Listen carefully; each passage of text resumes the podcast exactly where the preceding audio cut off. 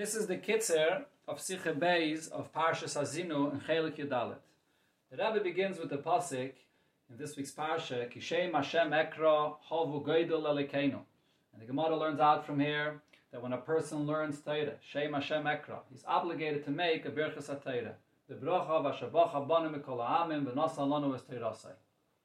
So, the Rebbe says as follows. All mitzvahs you're obligated to make a bracha before. Nevertheless, the Gemara brings a special drasha to teach me that you have to make a birchas HaTorah before you learn Torah. What this means is that this bracha is different than birchas HaMitzvahs. By birchas HaMitzvahs we say, Asheketshana b'mitzvahs v'tzivana. You're thanking the Eibishter for giving us the opportunity to fulfill a mitzvah the kedusha of the mitzvah that you're getting through this fulfillment. That's what you're thanking the Eibishter for. It's not that the very act of the mitzvah itself requires the bracha. On the other hand, when it comes to limud Torah, what the Gemara is teaching us from this pasuk is that the very learning of Torah itself requires a bracha, not because of any fulfillment of any kedusha that it accomplishes. Kishem Hashem Ekra, you're learning Torah, that itself requires a bracha. Similar, you see in the Alter Rebbe Shulchan Aruch when he describes Birchas HaTorah, the Alter Rebbe says that a person should see the Torah that he's learning as the Kli Chemda of the Eibishter and how choshev it is, and he should make a bracha b'simcha yosem al kol anoy shabayla. Great simcha more than any other pleasures of the world. What do you see over here? You're not making a bracha on any of the fulfillment or kedusha that you are accomplishing through your learning. The bracha is on the Torah itself. The fact that Eibishter gave us this Torah, and we have, we received this Torah to learn, that's what the bracha is on. This great Torah that we have to learn. So therefore, the very learning itself requires the bracha, regardless of what obligation or fulfillment you have through this learning. So, Rebbe asks the question, and this is the basic question of this sikha here. When it comes to women, the Alter Rebbe explains why are women obligated to make a bracha before they learn Torah? They're not obligated to learn Torah b'chlal.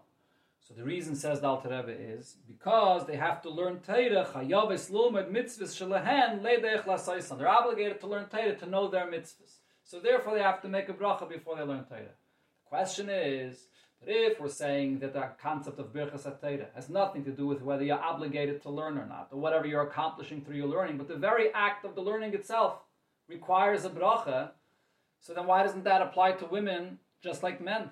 Why does Alter Rebbe have to give another reason, a new reason, why women are obligated to make a bracha before they learn Torah.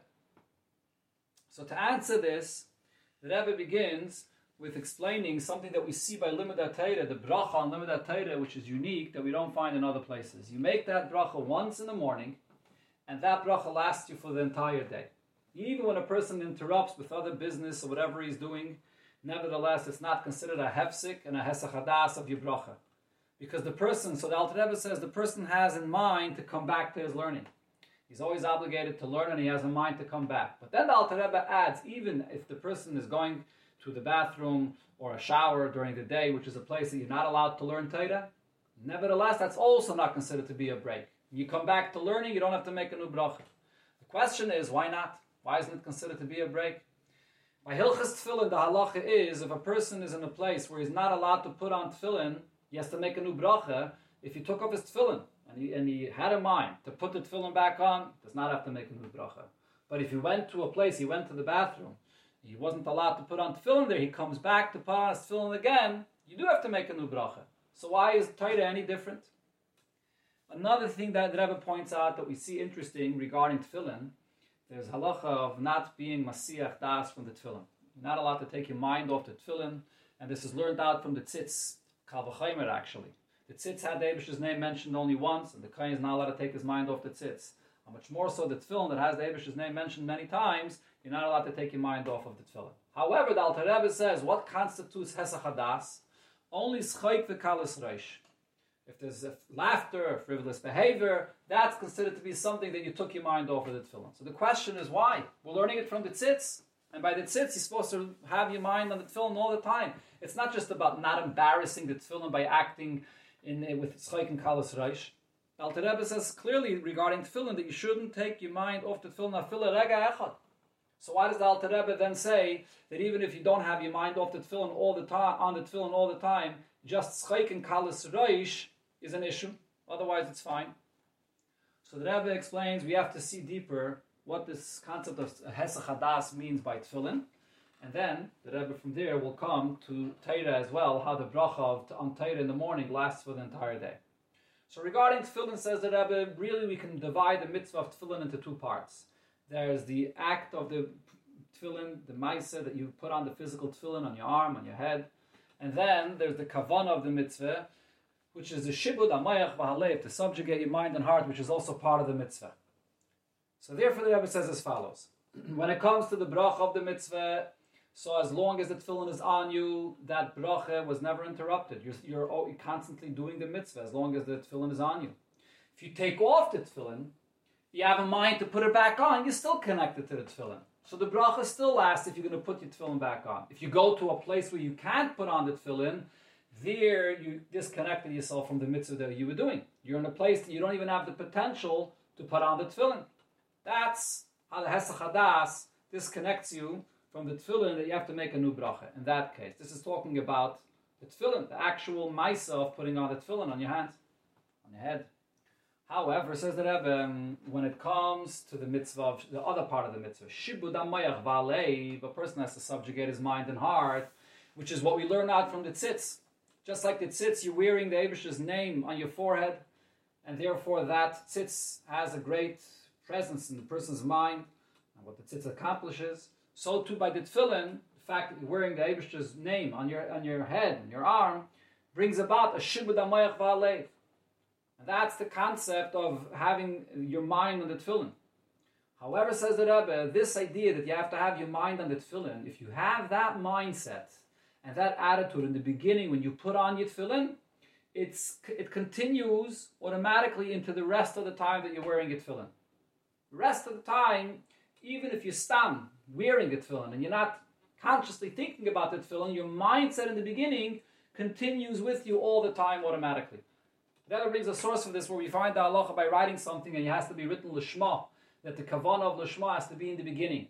And the act that follows, your mindset in the beginning, follows with that mindset. It's based on that mindset. You don't have to constantly think of the lishma. So therefore, we do learn out from tzitz. We learn out from tzitz you're not allowed to be masiyach das. However, by the tefillin, that mindset in the beginning continues later automatically. Only if a person acts with schaik and kalis reish, so then he breaks that mindset. He's doing something that's opposite his original mindset, so it breaks that original mindset. But otherwise, it continues automatically. Tzitz is also, you have to, you're not allowed to be Masiyach Das in the tzitz all the time, and that's where we learn it out from. However, by tzitz, the Rebbe says, it goes a step further because over here, the effect of the tzitz is to bring about a kapara for a korban that wasn't brought properly, that has to apply to a specific korban that's happening. So therefore, you have to actually not be Masiyach Das of the, of the tzitz, that is, all the time. The mindset at the beginning won't be enough for that.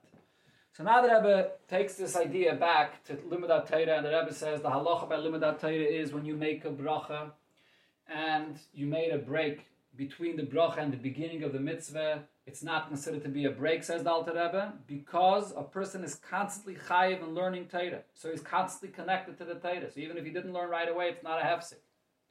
So, what do we see from this? That Limudat Torah is different than other mitzvahs. This is a mitzvah that you're obligated to do constantly. So therefore, there's no hefseker, even, after, even after you take off your tefillin, and even if you go to a place where you can't learn Torah, or again, not take off the tefillin again, even if a person stops learning, and he goes to a place where he can't learn, nevertheless, it's not considered to be a hefsek, because you have that obligation every single moment. Even in a place where you can't learn, there's something that's blocking you from actually learning about the obligation and the connection to the mitzvah is still there. So therefore, that bracha from the beginning continues the entire day.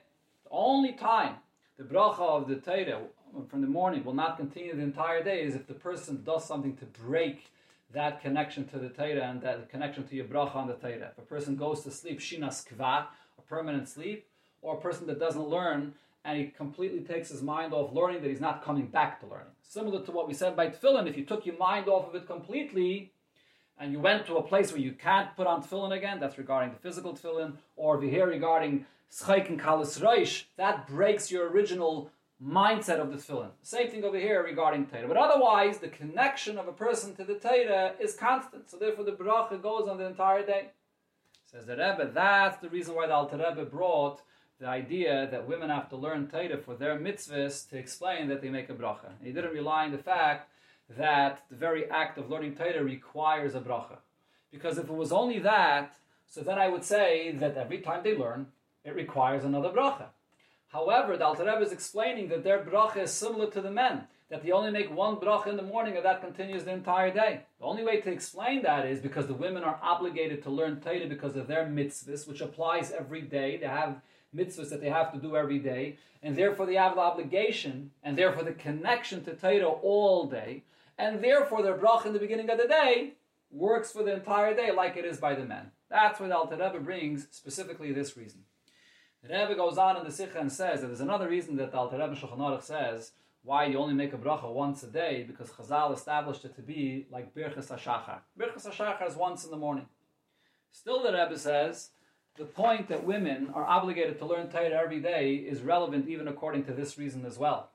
Because Birchas HaShachar was established for those mitzvahs or for those things actually that a person benefits every single day on a constant basis. Every day he has these things that he benefits from, like Zaykiv Kefufim, that ever brings an example. So therefore, the fact that Birchas HaTeira is in the same category as all of Birchas HaShachar is only because Teira is an obligation that a person has all the time, every single day. So the only way to describe and explain why that's true about women as well is if we say that women have to learn Teira not just when they wish to learn, and they have the Torah to learn when they wish occasionally to do so, but because they're obligated to learn Torah all the time, because they have mitzvahs that they have to do that is relevant all the time to learn about. So therefore, even for women, we can say the same idea that Birchas HaTorah is part of the Birchas HaShachar in the morning.